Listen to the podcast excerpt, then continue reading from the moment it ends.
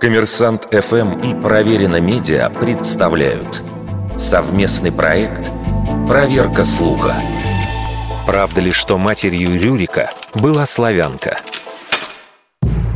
По словам Владимира Путина, есть мнение, что у основателя российского государства были славянские корни, и таким образом он был призван княжить в Новгороде не случайно. Мы попробовали разобраться, на чем основано это утверждение – Главный источник сведений о самом раннем периоде русской государственности – повесть временных лет, рассказывающая о призвании славянами Рюрика и его братьев на княжение.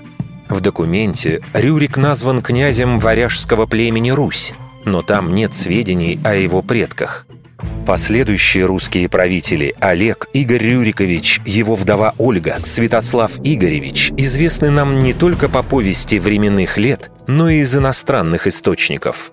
Имена Рюрик, Игорь, Ольга, Олег имеют скандинавское происхождение, в отличие от славянских имен Святослав, Ярополк и Владимир.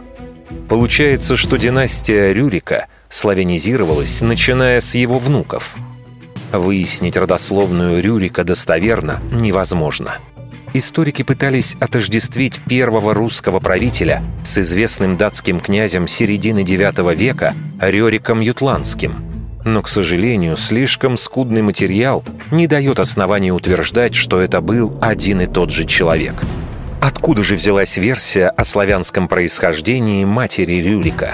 В середине XVIII века Историк и государственный деятель Василий Татищев сообщил, что видел некую древнюю рукопись, которая принадлежала его покойному родственнику. Там князь Рюрик назван сыном славянки Умилы, которая была дочерью старейшины Гостомысла.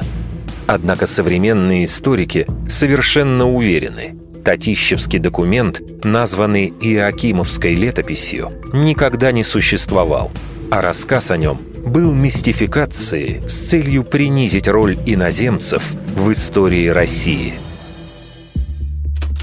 Вердикт. Это неправда.